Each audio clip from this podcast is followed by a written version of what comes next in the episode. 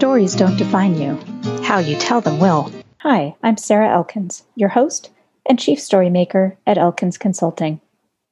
In my work with coaching clients, I guide people to improve their communication using storytelling as the foundation of our work together. What I've realized over years of coaching and podcasting is that the majority of people don't realize the impact of the stories they share on their internal messages and on the people they're sharing them with. What really lights me up is guiding executives in uncovering the stories in their lives that are meaningful. The stories that, when shared with the right audience in the right way, connect, inspire, and motivate. Here's what a former client had to say about our work together. As a leader of leaders, I struggle with how and when to use my stories to emphasize the points my audience is looking for. It's a delicate balance between sounding like I'm bragging and delivering a message that needs to be heard. Sarah's approach to storytelling clears that obstacle so that you can deliver a clear and concise message using your stories to emphasize your points. It's truly amazing when it all comes together. Greg McDonough, Blackburn Capital Advisors, and president of the Entrepreneurs Organization of Washington, D.C. Visit elkinsconsulting.com to learn more about working with me. So excited today to interview Rachel Druckenmiller, who um, I was introduced to by LinkedIn. Um, who introduced us, Rachel? I think it was a connection through the Humans First community.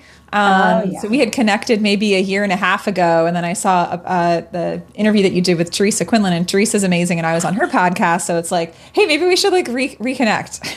yes, yes, that's right. That's how that happened. I've been introduced to such amazing people over the last few months. I'm having trouble keeping straight who introduced me to whom, and I'm thinking I should just draw it out like a like a wagon wheel, you know, with centers and because when I read the tipping point, I thought it was really a cool idea of having connectors in your life. So, mm. so I'm thinking maybe I'll map it out sometime. But do it anyway. I'm just so glad we reconnected, and um, I'm, that I get to interview you now for your stories don't define you. How you tell them well. Thank you so much for joining me today. Yeah, I'm excited to. I love storytelling, and um, and I'm excited to kind of unpack some today. Yes, so that's the most fun part of what we do. So uh, I always start by asking my guests to share a little something about themselves that most people might not know about them so that our listeners have some more context to um, develop their image of who it is that we're talking to over the next 40 minutes or so. Yeah. Well, it's funny because most people now, when they see me now, they assume that I'm like, oh, I've always been really outgoing and boisterous and extroverted and and energized and i was so not like i was a shell of that growing up um, and very toned down very shy very reserved timid guarded um, and people people just assume that how someone is as an adult is kind of like oh you've always been this way right? I'm like no no no i've definitely evolved. Thank goodness. Grown learned changed. Oh i definitely hear you on that. You'd be surprised how many people say that. Oh, that interesting. They, yeah, I'm always like, oh yeah, that it it doesn't surprise me necessarily, but it is something that people would not know. I yeah. mean, just uh, just from knowing you, and um, just as a brief interlude there. One time when my younger son, who's 20 now, was about 10 years old, he came up to me while I was talking to a group of people at a music festival. And um, he walked away, and I said to my friend, Oh my gosh, I don't know where he gets it. He is so confident and so comfortable in his skin. And she looked at me and she started laughing. She said, Yeah, I don't know where he gets that. And I looked at her and I smiled, you know, and I said, But he, I wasn't like that at 10. Mm-hmm. I was so shy. I mean, I didn't even speak in front of people that weren't my family till I was over four years old. I just wouldn't. I was so shy. Mm-hmm. And my friend looked at me and she smiled knowingly. She said, He didn't know you then. Wow. That's cool. What a cool perspective. Yeah, yeah, it's very wow. cool. So, anyway, I would love for you to share with our audience a little bit about what you do and why it lights you up. Yeah, so what I do, I um, I work with organizations and associations and their leaders and their teams, and I help them to kind of like I don't know, activate, unlock, catalyze uh, uh, hope and resilience and connection and engagement and energy. Um, and I do that as I'm a speaker, facilitator, and I also sing. And so I kind of bring all of these pieces together as a way to just like, I, I don't know, like to wake something up in people so that they're mm-hmm. transformed in some way, so they have a different perspective and and not just they walk away feeling, you know, we've all been to things where it's like, oh, that was inspiring. Now let me go keep living my life as I was living my life before. exactly. I call that the after conference hangover. yes. I'm not interested in that. Like that may be some people's thing and that's but like I want you to I want people to walk away. Like people have left sessions and like left jobs or they've advocated for themselves at work or they've or they've had a difficult conversation they needed to have in a relationship or they've put a video of themselves dancing out on LinkedIn or they've launched a financial wellness webinar series. Just like they've they've they've left and done something. And for me that that feels like you know so compelling for me as to why I do what I do that it actually leads people to take action in some way. Um, mm-hmm. um, or, to, or to, to live their life differently, to show up in the world differently and, and be more intentional in how they interact with other people and, and, and in the choices that they make about how to put themselves out there and express themselves or advocate for themselves. Um, mm-hmm. and, and that really, when I hear stories like that, or, or even, even hear somebody open up about something they've been struggling with, that like all of that just like, just fires me up. Yeah. So you immediately had an image in your head. I could tell. So um, our our listeners don't get to see our faces, but I got to see your face when you said um, advocates for themselves. You had somebody in your head. Tell me about that experience. Mm. So I was doing a workshop. It's funny. Yes, very very perceptive. Um, I I was doing a workshop for a um, global consulting firm a couple of years ago, and it was around burnout, beating burnout after I'd gone through my own journey with completely tanking and burning out and getting mono in 2017. So I was like, well, like do as I say, not as I not as I did, basically. Um, and I was with this group of people, group of managers, project managers, and after the session, it was like a 50 minute session. And after the session, like two days later, one of the women reached out to me on LinkedIn and was like, Rachel, I've already made um, already made a huge change in my life. I was like, it's like 50 minutes. You know, you think to yourself, you're like, all right, right. I'm pretty good, but I'm like, I'm not that good. like, yeah. What the hell did I say? Because I want to do it again. right. Like, what happened? And she shared with me that she, um, that that she was a single mom, and she had to split her time between where she lived and traveling to, you know, um, I don't know, I'd say like a third of the way across the country to do this other part of of her work, and and travel was more frequent than she anticipated it would be when she signed on for this role. And she said, I had asked a question of who gets the best of you and who gets um, the rest of you in the experience. And she said she came home and talked to her um, partner about that particular question and how it was really making her think. And so, because um, she realized she wasn't really giving the best of herself to to her family, and she wanted to do that more. Mm-hmm. And so the next day, so she comes to the thing. Then the next day, she she goes to her boss and asks for a change in her role so that she could just be based in one location and not have to travel. And her boss said yes. And she said, hmm. at the end of her note was what I'll never forget. She said, Rachel, I slept better last night than I have in a year. Oh, oh, I just got a chill. Like that kind of impact is priceless all yeah, the money in the world isn't enough Mm-mm. to to get that kind of impact. Mm-mm. Oh, yeah, like, awesome. So it's like she did, it, but it's like she did it, you know, like she did the mm-hmm. hard thing. She had the scary conversation that was vulnerable and she could have gotten a no. She could have gotten mm-hmm. pushback and but she was brave and she asked for what she wanted and now she can be a more present mom and mm-hmm. a more mm-hmm. present partner and and not feel this sense of inner conflict all the time between these things that she you know values. And so mm-hmm. that was just such a I was like, all right, I'm done. I'm done for the month. I think. right. that was that was what I needed. That's, That's, what she needed. Oh, I hear you. Those kinds of conversations and just seeing an email, a short email, yeah. or even a text message from somebody mm-hmm. with that kind of impact. It's it's amazing. It makes us yeah. want to just do more of it. I hear you. Um, and one of the things that popped into my head is how how many times do we hesitate to have those conversations because we have this whole internal dialogue about how it's going to go? Mm-hmm. So we're trying to basically read somebody else's mind mm-hmm. based on external factors that we have no idea what's going on internally. And then we ask for what we want, and they're like, yeah, sure. After all, all that deliberating and internal dialogue and and it was as simple as that because that boss knew mm-hmm.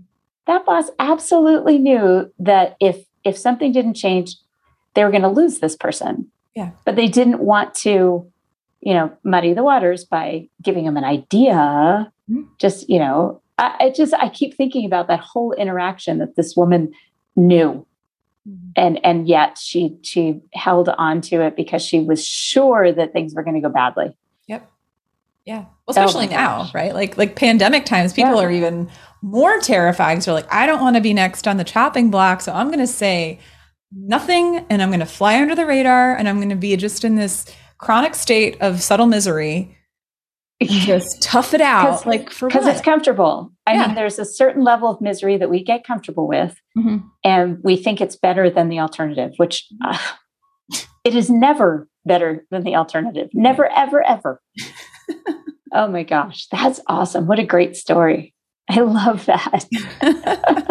So uh, when we first started our conversation you said you studied in spain in mm-hmm. college. Is that what you said? I did was it a study abroad thing?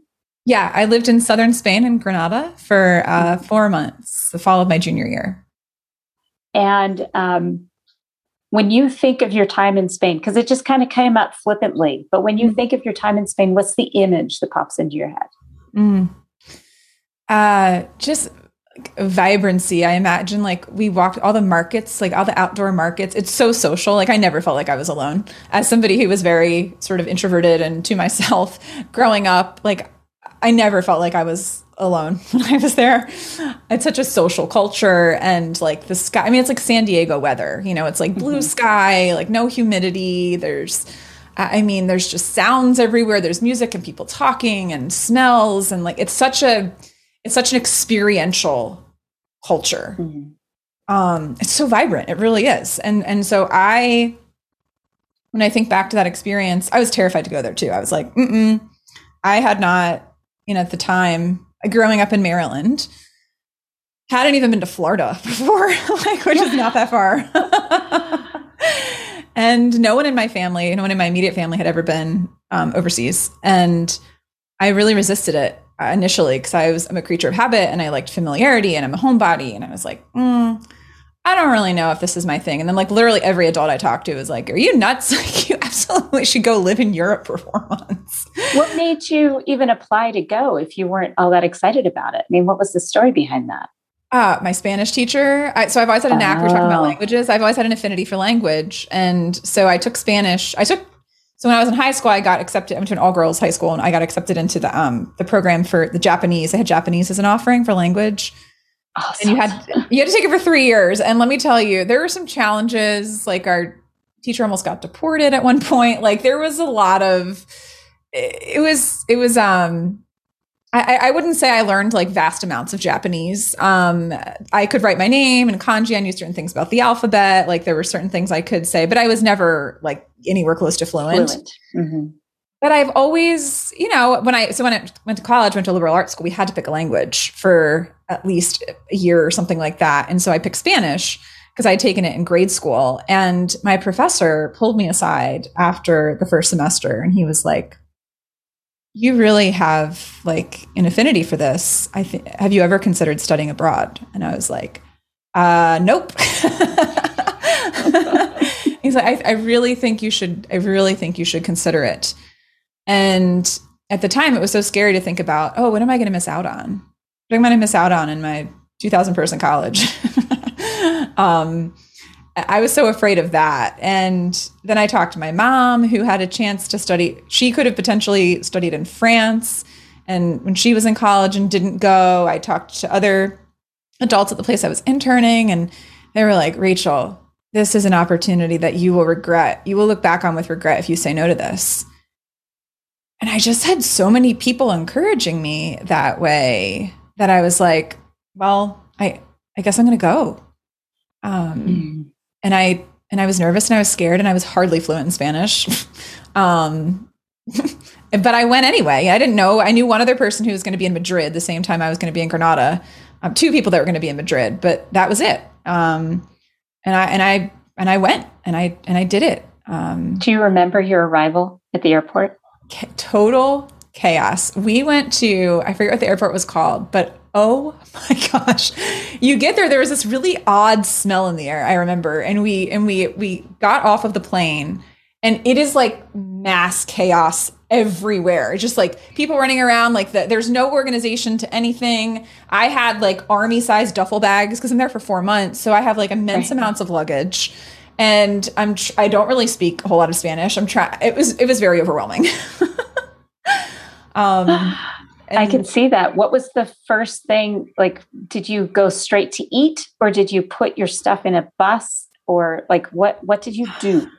Physically? Well, we we met up with our group. So I was with the, with the group. Um, the app the the the acronym is API. I forget what it stands for, API. And so we they had a sign for us, and so I met up with our group and our our instructor, our primary guide was Spanish, but she had a lisp, which certain Spanish people speak with a lisp anyway, like in northern Spain. Right. Mm-hmm. But in I was Barcelona. like, yes, in Barcelona, right, like the th. Mm-hmm. And I was like, ah, I'm really struggling anyway. This is so hard. I don't even understand. So there were certain people that were much further along in their studies than I was, and so they could kind of help to translate. And so we got on a we got on a, a bus and we went into um, downtown Madrid where we stayed for a couple of days, and we all you know unloaded our stuff. Then we all went to a cafe together, and I was the pickiest eater in the world, like truly. You know, I loved buttered noodles and and chicken fingers and I ate certain vegetables, but I did not eat like, you know, global cuisine. Um, and so the first restaurant we went to, I remember looking at the menu like in terror of, am I going to find anything? Like I'll have some bread and cheese, you know, like. but that's what we did. We went out to eat um, together. Um, been Can as, as a group. It? Can you see it? Are you there? I remember it was a long table I wrote, I journaled. I have two journals that I kept that I filled oh, in my time there. Yeah. Awesome. And I see myself periodically going back and forth between Spanish and English, like just, you know, experimenting, which right. is entertaining. Mm-hmm. And and I remember going there and certain people that I met. There was a girl from San Diego who was there, Cynthia, and just certain people you naturally kind of more quickly gravitate toward. Right um like the people that knew the language better than me yeah like so translator tell me what this is um there was like they had the jamón, like those the ham like hanging kind of uh-huh. dried ham cured ham like hocks mm-hmm. hanging everywhere it's amazing oh my yeah. gosh just salty and yeah. tender that's really wow. good that's what i remember that's awesome i love that i i always ask questions like that because um, I love to see the expression and hear the enthusiasm in a person's voice when they talk about those first memories of a new experience like that. Mm-hmm. And um, I, my first trip overseas was going to Australia for study mm-hmm. abroad. Wow.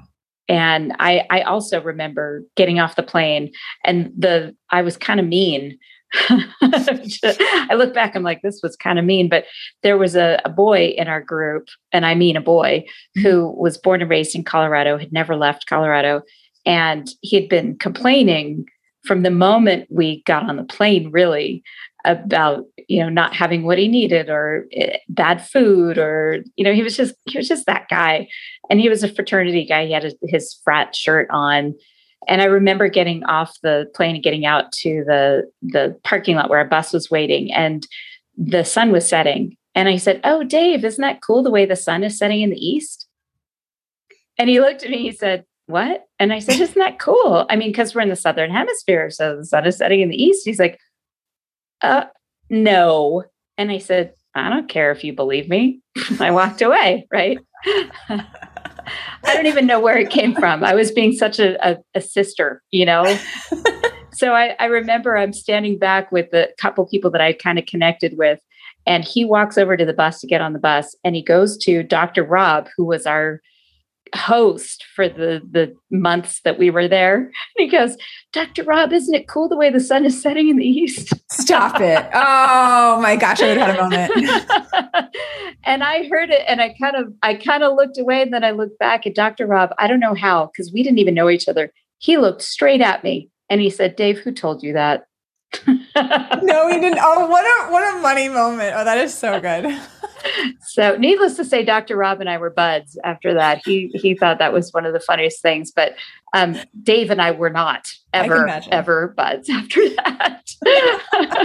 but I have this vivid memory of that happening. I have a vivid memory of stepping out of this small airport and the sun setting and the sky looking so different than anything I had ever seen in my life. And we were in Cairns, which is in um, the northern part of Queensland where the, the Great Barrier Reef is.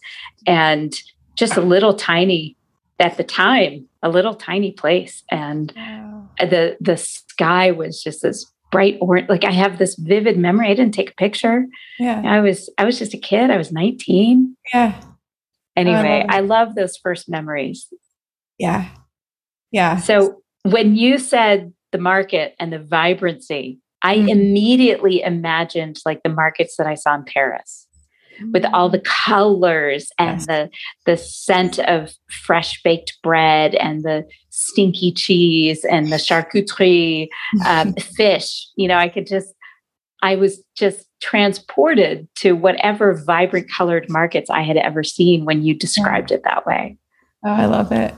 Yeah, just sounds, right? Just milling around and it was, you know, cuz in southern southern Spain has a lot of um like Arabic influence because it's mm-hmm. very, you know, very, very close, close, to Morocco, you know, like um mm-hmm. much closer to there than other countries in Europe even. Um right. and so it was it was just so neat. I mean, the scarves, the pashminas, right? The scarves mm-hmm. and the and the jewelry, and um, I would love to go. And I'm like, oh gosh, it's been 17 years, so I'm like, oh, I want to go. Time to go back. Back. yeah. So tell me, when you think about that time, and clearly it helped in that transformation from the beginning of this conversation. You said that you had been shy and you never wanted to leave and here you are experiencing granada and madrid and and people with intentional lisps. Like when you think back on that clearly it was part of your transformation but what do you think was um, a story that you could pinpoint that now you look back and you think oh yeah that experience in in spain was like a turning point was mm. it a food you tried or a person you met? I would say it was sort of this collective. So my my company is called Unmuted. And so what I I believe in the power of unmuting ourselves that we as somebody who grew up as a muted version of myself in many ways, right? Uniform for 12 years wasn't wasn't really, you know, physically expressive, mm-hmm. um, wasn't emotionally expressive, wasn't um, didn't express my joy in my art, which was singing. You know, all of us have things we do to mute ourselves, and so mm-hmm. I feel like I arrived in Spain as kind of a bit more of a muted version of myself. But as a result of being in this culture where I was exposed to things that I would have not have otherwise been exposed to, like all the food that like I told them I was allergic to a bunch of I should not do this. I would not recommend this to anybody, but I told them I was allergic to like seafood and other things so I wouldn't have to ever try it. Mm. And so, one of the greatest gifts of being in that environment was how expanded my palate became. Like I had, I ate lentils for the first time. Um, I had like I, my senora. I lived in at a homestay with an older woman and her granddaughter, and she would make me the most delicious meals, like tortellini and her tortilla española, which was basically like egg and potato um, was mm-hmm. the best I've ever had in my entire life. And she would serve me like half of it because I wanted to make sure all the Americans were like happy and well fed. So they gave us like exorbitant amounts of food at every meal. um, so, and I remember getting when I got I got sick when I was over there. I got like some GI illness as a result of that. Shockingly enough. Shockingly oh, yeah. enough. And she put me on a diet of fish broth, which I was like, this is quite possibly the worst. like, I was like, I just want saltine. It cleaned you out. It did. It helped like way because I was like, can I just have crushed ice and um, saltines? And to them, like ice was like dirty. Like you don't put ice in drinks. Right. And saltines, I tried to explain that may have been how you got sick in the first place was putting an ice putting ice in a drink. For all I know, it could have been. So like that's what happens in Mexico. Well, maybe there's my answer because I don't actually. I never actually knew why I got sick. I just knew that it was awful. Um, but I remember like so so much of my palate opened up and I tried, like, I didn't eat sauces, I didn't eat soups, I didn't eat seafood. Um, I didn't eat any of this stuff really before I went over there, except for like marinara sauce, which, like, you know, Yeah. um, Standard. standard. And then I'm there and I, it was rude. I, I read a book before I went called Spain is Different. Like it's a book that I was recommended to read. And Thank one of the goodness. things, which is like, right? Because we just Thank make goodness. assumptions, right? We need carry Right. our culture over to other cultures and like, Mhm. oh, this is how they are. No, it's Exactly. No, it's not. that's that's not that's a bit myopic. And so one of the things they said was that if you're trying something that you don't like, here, right in the in the states, people will be like, "Oh, I don't like that." Right, just without they'll just say, "Oh, I don't like that," or "Ew," or whatever. Um, but there, you had to say it's not it's not my favorite. Like, so if you tried something you didn't like, you had to try it, and then you could say it's not my favorite. So I remember getting a salad one time of three things I absolutely do not like, which at the time I did not like hard boiled eggs, and tuna fish, which I still don't like, and olives and they were all in one salad. And I was like, yeah, I was like, brace yourself, Rachel. Like, I was like, you have to take a bite of this. And was everything in me to just be like, hold it together. and You're just- gagging like a cat. you have to take a bite. always see that. it was so painful. I was like, oh gosh. And so I remember so many of my experiences over there were connected to food and I I tried it. And so I I started to get braver in that regard of trying. It was it was kind of you know Mhm. this this broader extension to being willing to try things that I'm not familiar with or not comfortable with. And I remember one time I was given a dish that was had something on it looked like a potato slice that had been fried of some kind, you know, some kind. And I tried it and it was so good. And I asked her what it was. And she said a word to me that I did not recognize. And so I, after dinner, I went to my room, looked in my little dictionary, and I was like, because I thought that I hated eggplant, which I had never tried before, but then prepared the right way. I was like, oh my gosh, I've been believing my whole life that I don't like this thing that I've never tried. And it was prepared the right way. And I was like, who knew? Maybe I actually like eggplant. So it was just this Whoa. experience, right? Of like, what's your eggplant? What's a thing that you've written What- off? what do they call eggplant? Is it some version of aubergine? No, it's uh, it's berenjena. It's like B E R Berenjena. It's B E R E E R E N J E N A. That's how you pronounce it. Huh, that's nothing like the French word. I always thought there would be some, you know, basic, I don't Yeah. know, foundational word for it, but no, wow. Say that Yeah. again. Say it in Spanish again. Berenjena. Oh, that's so pretty. Yeah. So It's almost as pretty as the color of an eggplant. right. I know. So who knew? You know. So what a lesson. Like, oh my gosh, I'm thinking about things like that I didn't like as a kid. I, I've never written off any food because I love to eat. um, but I have retried a few foods that I still don't like, and eggplant is one of them. So this is kind of an ironic conversation. As a matter of fact, my mom would make eggplant parmesan. She was famous for it. And I would literally gag it down, just like what you were just describing with your niçoise salad. And I'm like, oh my gosh, I totally feel you, you know, that gagging. And then um, I've still continued to try it periodically because I keep thinking, well, maybe there's a different version that I'll like. And my husband made this beautiful eggplant parmesan last week when my mom came to visit. And I was like, nope, still not there. I was so sad. I'm gonna send you a recipe. afternoon. He spent all afternoon Okay. making it. He spent all afternoon making. it. I felt so bad. I'm like, I'm sorry, honey. It's still not. It's still no good. But there is um, Japanese eggplant, the long, skinny ones, and when they are sautéed properly, they don't have the spongy Yes. or slimy texture or the combination spongy slimy and i really like it done with like the japanese style so yeah. yeah but i love that you you had basically written it off and and i'm going to come back to this by the way because i do want your recipe Yes. Um, but you you write something off because you've decided that you don't like it and then it's presented to you in a different way that you don't actually recognize. And so you don't you don't give yourself the chance to say no. Right. I think about that with people, mm-hmm. people that we've kind of written off. Mm-hmm. But then they present themselves to you in a different way. I even did that with my husband when we met. I like oh. our first date, I thought was a disaster.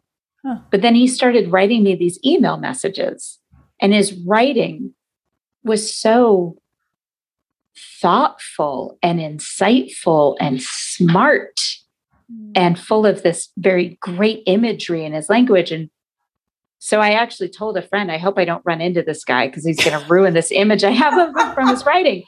But that's, he presented himself in a different way to me. And I wonder how many times we do that. Mm.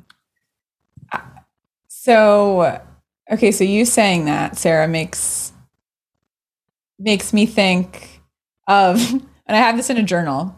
My husband, so we started dating like 15 years ago. We're celebrating our 10 year wedding anniversary this um, summer. Congratulations. Summer. Oh, happy anniversary. 10 years is nothing to sneeze at. That's awesome. Thanks, especially after the past year. Yeah, no kidding. Months. Living in close quarters like that. Yeah. Yeah.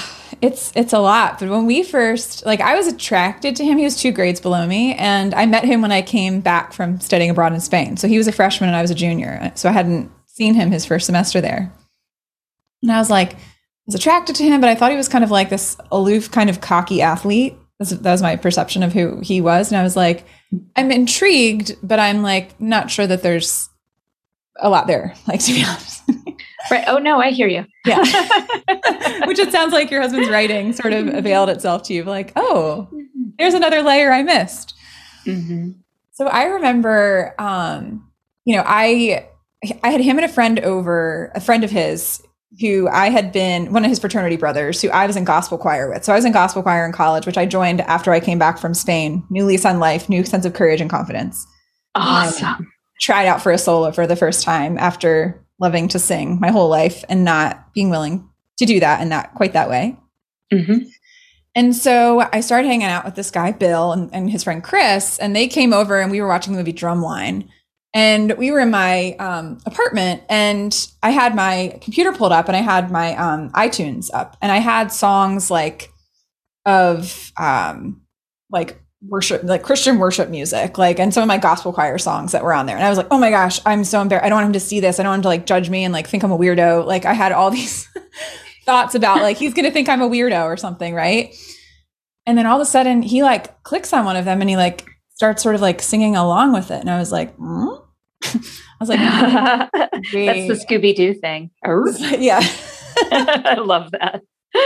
like my my whole perception of him, like in a moment, shifted. Shifted.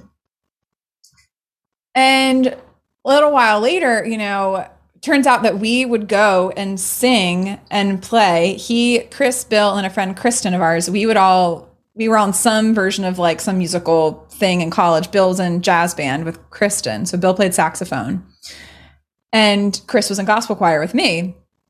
And so we had this crossover. And so we would go and play together at the, they had a couple pianos on campus and there was used to be a Methodist college, disaffiliated, but they still have the chapels and the pianos in them. And so we would go play together. And then eventually it was just me and Bill that were doing this. And I was like, oh, this is so romantic and so awesome. so like I, I think back and I'm like, gosh, if I'd never opened the door to the possibility that he, he could be different than my first impressions of him on the surface, would I have even mm-hmm. allowed for that possibility to happen?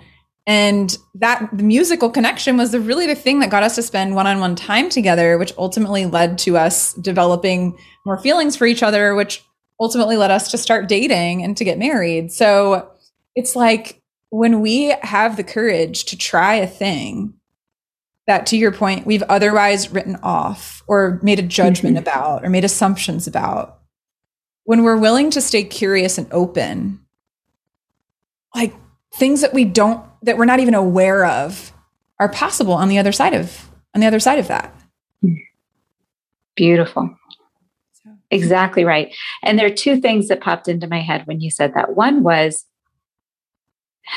your urge to change your music list to hide something that really doesn't label you at all. I love gospel music and I'm Jewish. Yeah. I I I every once in a while I have to put on Mary Mary can't give up now. I just can't give up now. Yeah. Yes. Every yes. once in a while I have to put that on.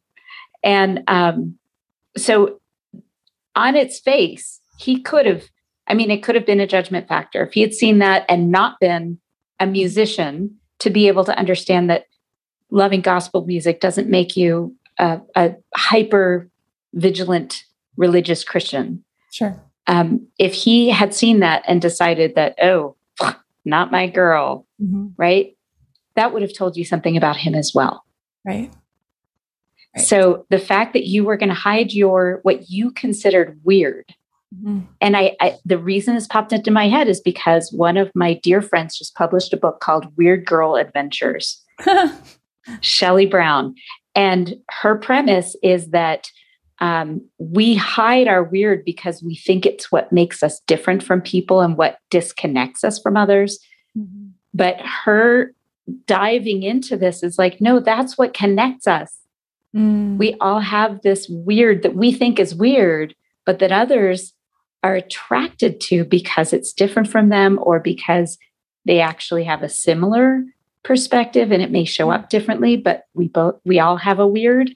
Mm-hmm. that that isn't actually weird but we we call it weird because we've created this label for ourselves so i'm just doing a quick plug for shelly brown's weird weird girl adventures i'll have a link to it in the blog post associated with the podcast so our listeners can jump in and, and order a copy um, but the other thing that popped into my head was that where where can we go with this because when i think about jobs and relationships whether it's um, a, a, romantic relationship or other friendship mm-hmm. relationship, whatever it is, work relationships, I have a tendency to think that um, we are too quick to come up with our list, our laundry list of the things that we want. Mm. And I think it's so much stronger to come up with your your um, deal breaker list because hmm. mm. it's going to be much shorter. these are the things I won't tolerate. Mm. Right? This, these are my deal breakers. Mm-hmm. And what you're saying is what that, uh, where I'm putting this is that it allows us this open curiosity to adventure. I don't know. What do you think? Are you, are you picking up what I'm dropping off here? Yeah. I mean, I think of even the, you know, the situation of like deciding to study abroad, right? Like, oh, okay, here's all these preconceived notions I have about what that means. And the type of person that does that kind of thing is like this. I'm not that type of person. I'm not an adventurous person. I'm not a such and such, right? And so it's like the labels we put on a situation or an experience or a or person, ourselves or ourselves. That's stacked up. That's weird. it influences the actions that we like. They, those labels influence the actions that we take, and whether or not we experiment with something, whether or not we try something, or we're willing to go there. Um, and so, I think part of it, you know, I guess as people are listening, to think about what are the labels that you have accepted as truth and fact about who you are and about what's possible for you. So, for instance, there's a woman named June who I'm connected to on LinkedIn. We met on LinkedIn, I don't know, maybe like a year or so ago. She saw the stuff I started to post and I was singing. People are like, "What? Like, why do you sing on LinkedIn?" I'm like, "Why just like sing in my life in general?" I just started sharing it on LinkedIn. Like, I've been singing for a long time. I, I sing all the time, right? and she said that she was like, you know, I love dancing. But I was like, wouldn't it be kind of kind of weird for me to like post a video of me dancing on LinkedIn? Like, I'm a recruiter. like, why would, I do that? And then she was like, but then I saw you posting singing videos. And I was like, well, if she can post a singing video, I can post a dancing video. And so she started doing this and it started, she started having people reach out to her to say, Hey, I really appreciate the authenticity with which you show up on here because it takes a lot of courage to like dance on a social media platform for the world to see. Mm-hmm. And she's gotten some clients out of it. Like the thing that she was going to label herself and not That's do. Weird. Weird she was like, well, actually, that person did their own version of this. So like maybe I can too. And so it's like taking that, taking that like that labeling limiter off, right? Of being like, mm-hmm. hmm, well, what if what if that wasn't true? And it's almost asking yourself that question. It's like, oh well, I'm really shy. Well, what if what if you were the opposite? Like what would that person do? So like if you were if you were friendly, what would that person do? Oh, would they do that? We know. Like this is not a mystery, right? It's like, oh, I'm really shy, I'm really shy. Okay, well, okay, opposite of shy, maybe it's somebody who's friendly. What would a friendly person do? Oh, they probably just go up and have a conversation or Right. introduce themselves. Like we know these things. We all have models that Yeah. we can watch. Correct. Absolutely. Yeah. So and don't know if design our own version of it. Yes. I'm not sure if that was Huh. me going anywhere where you were hoping to go, but that was what came to mind for me when you asked that. Well, that's exactly right because it it it has to go both ways is what I'm Mhm. saying.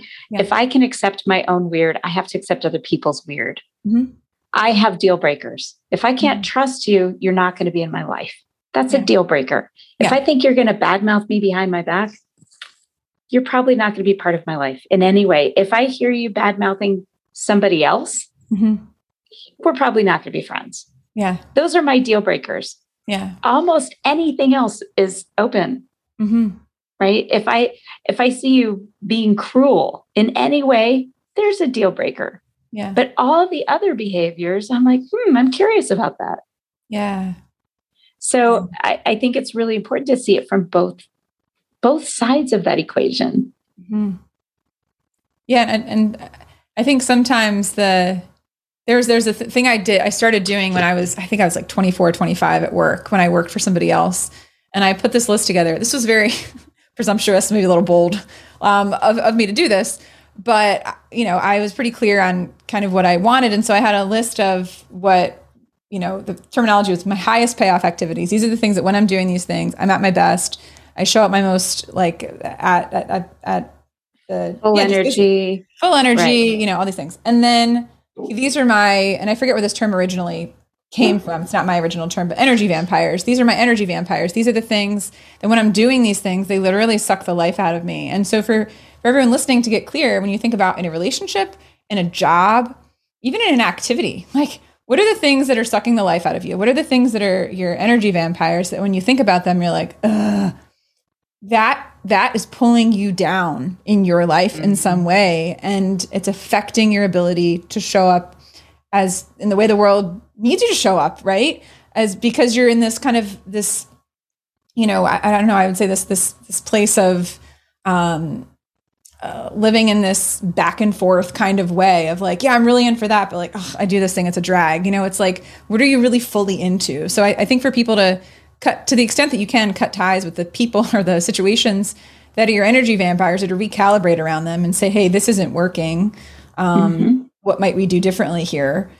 I think that can be a really powerful exercise for people to to just even walk away from this conversation with thinking about what are my highest payoff activities? What are the things that are life giving that bring me joy that that that that access my talents and gifts and the things I'm meant to do in the world? And then what are the things that absolutely suck the life out of me me and drain Right. me? Yeah.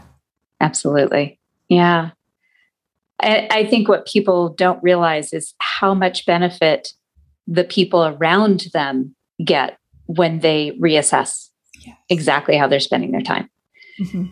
I mean, I know that when I did that a few years ago and and when became self-employed, um, I I saw that in my children immediately that our relationship changed in a Mm. positive way, and my relationship with myself changed in a positive way. And um, I think that one of the hardest things is we think about the negative consequences of making those decisions, but we don't actually take into account how extreme the positive consequences can be. Yes. Yes. And well, today that brings to mind a conversation I was having with uh, Kevin Monroe in this group, this extraordinary I life. I love Kevin group. Monroe. Isn't he Yeah. wonderful? He's pretty wonderful. We'll have to let him know that he got a shout out. Yes. Hey, talk a- about a purpose driven man. Uh, oh my gosh, he's just he's he's as real as they get. I mean, just Yeah. genuine and caring and kind and intentional and thoughtful. Mhm. Um, and we were having a conversation this this group, this extraordinary life group, this morning, and um, somebody was talking about just this feeling of feeling pulled into doing this thing that's on her calendar every week, two different nights. She's like, I really don't want to do it, uh, but I feel guilty because it's people I like or people that I feel like I should. It's a should, right? And so, you know, I think a lot of us struggle with with that and establishing those boundaries. And and one of the things I'm question I feel like I'm asking myself over and over and over again is, you know, are you more concerned with disappointing other people than you are with disappointing yourself? and what would happen if you cared as much about disappointing yourself as you are about disappointing everybody else.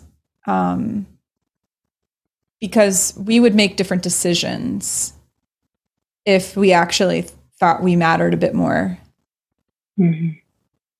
in regard to that. So I don't know, maybe someone needs to hear that today. Is is there a way that you're that you're diminishing or downplaying your own value and worth and constantly putting yourself at the bottom of the list or mm-hmm. um, not setting boundaries because you're so afraid of what everyone else and i care a lot about what i care more than i would like to admit about what other people think of me and what i do and how i show up and whether i'm impressive i mean all of those things have been kind of part of how i've shown up in the world since i was really little it was something that got me made me feel accepted made me feel mm-hmm.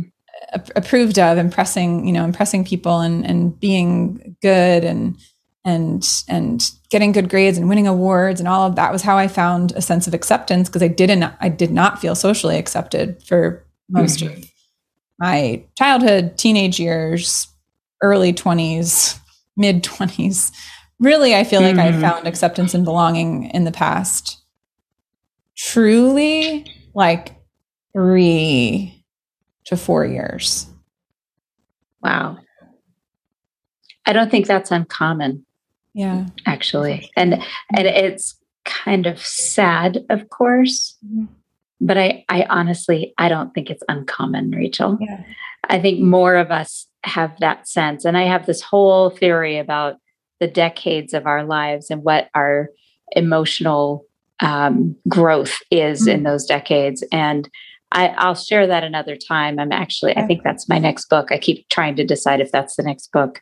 I really I believe that that's the next book, but um, it's not uncommon. And I would say that the majority of the people that I talk to, 90 to 95% of the people I talk to say, I never really fit in anywhere. Mm-hmm. 90%. It's a lot. Yeah. So when you think about your school, if your class was 300 students, let's say, in your high school graduating class, if 90% of them never felt like they fit in anywhere, where does that leave the other 10%? Yeah. and one of my cousins, who is just a phenomenal um, writer and he's a psychoanalyst in London, Aaron Balick, I highly recommend his book. Mm-hmm. It actually has two out, but um, The Little Book of Calm oh. is really written for young adults who have anxiety and it's just mm-hmm. fantastic little meditations and ideas about how to how to get yourself through anxiety and, and frustration and relationship issues anyway he said to me uh, i was concerned about my my older son who was not fitting in and was struggling socially in school he said you know after all these years i look at the people who struggled in high school and the people who didn't struggle in high school. And I think the people who struggled in high school are the ones who become more well adjusted adults. Mm-hmm. And the others think that high school was the highlight of their lives. Yeah. Peak too soon. Yeah. Well, and it's just they they hit this point where they think they're so they're done. They're good. I'm good the way I am that they don't go on this voyage of self-discovery. Yeah. That's so, and, but it's a very small percentage of people who do that because the rest of us never felt like we fit in. yeah, isn't it encouraging? It's like everyone's like, I hope no one knows I feel like I don't belong. Like on this side of the room, everyone line up. It feels like. exactly, exactly. Tell me if you've always felt like you've been part of something. like, yeah. oh no, I think you'd have two people out of 300 that would right. step forward. I've always been comfortable. like, yeah. mm-hmm. Sure, you have. what planet are you on? Right. That's agree. yes. Oh my gosh. And it kind of brings us full circle, doesn't it? Mm-hmm. To that first conversation of of um, feeling like you were shy and you didn't and you wanted to become unmuted mm-hmm. and you found your way of finding that voice just one question just popped into my head that I would like to finish with. Yeah. When you think of the gospel songs or any song that really um, is a phrase that brings you comfort, mm-hmm. I already sang mine. I just mm-hmm. can't give up now. What's mm-hmm. your phrase? That because I I tell my clients they need theme songs. Oh yeah, I have a whole playlist. That's why it's that's why I'm giving you that look like oh jeez, because I have a whole playlist of songs. yep, um, I know, but there's there's a theme that is yeah. just like one one phrase, one sentence, or one verse in a song that you just go, oh yeah, I got this. Yeah. Um, I guess for me, it's like pick your favorite child. Just for the moment. It's yeah, only your favorite for five minutes. And, then you can have minutes. another favorite. Um, you know, I'd say it's uh like um this is who I'm meant to be. This is me. Like that declaration from the Is that Frozen? Showman. From the Greatest Showman. The Greatest Showman. Okay, I thought it might be from Frozen. My sister has little girls, so ah. I don't know any of their songs. okay, sing that one more time for us because yeah. I want to end our conversation with this. And first, I want to thank you so much yeah. for joining me on Your Stories Don't Define You, How You Tell Them Will. For our listeners, I will have links to connect with Rachel um, on the blog post associated with this podcast so that you don't have to stop what you're doing and write something down. Um, and we will definitely be re uh, reviewing and um, reconnecting in the future to have Rachel back on the podcast in the future when she has her TED out, because that's in the future and a book. So yes. thank you for joining me. Yeah, you're welcome. I'll close us out with that line again. So here we go. Yeah. this is who I'm meant to be. This is me. Perfect. Are you ready to start your story portfolio so you have the right story ready to share when the opportunity presents itself? When you're ready to get started, my book, Your Stories Don't Define You How You Tell Them Will, is available in all the regular places, and the audiobook version is available on Google Play and on my website, elkinsconsulting.com. As a special bonus for listeners, the audiobook includes two songs recorded by my band, Spare Change in my living room in Montana. Also on my website is a free podcast interview checklist. It's available to download to make sure you make the most out of your next podcast interview. If you enjoyed this podcast, please feel free to rate the podcast and leave a review. And let me know that you've done it so I can thank you properly. Thank you.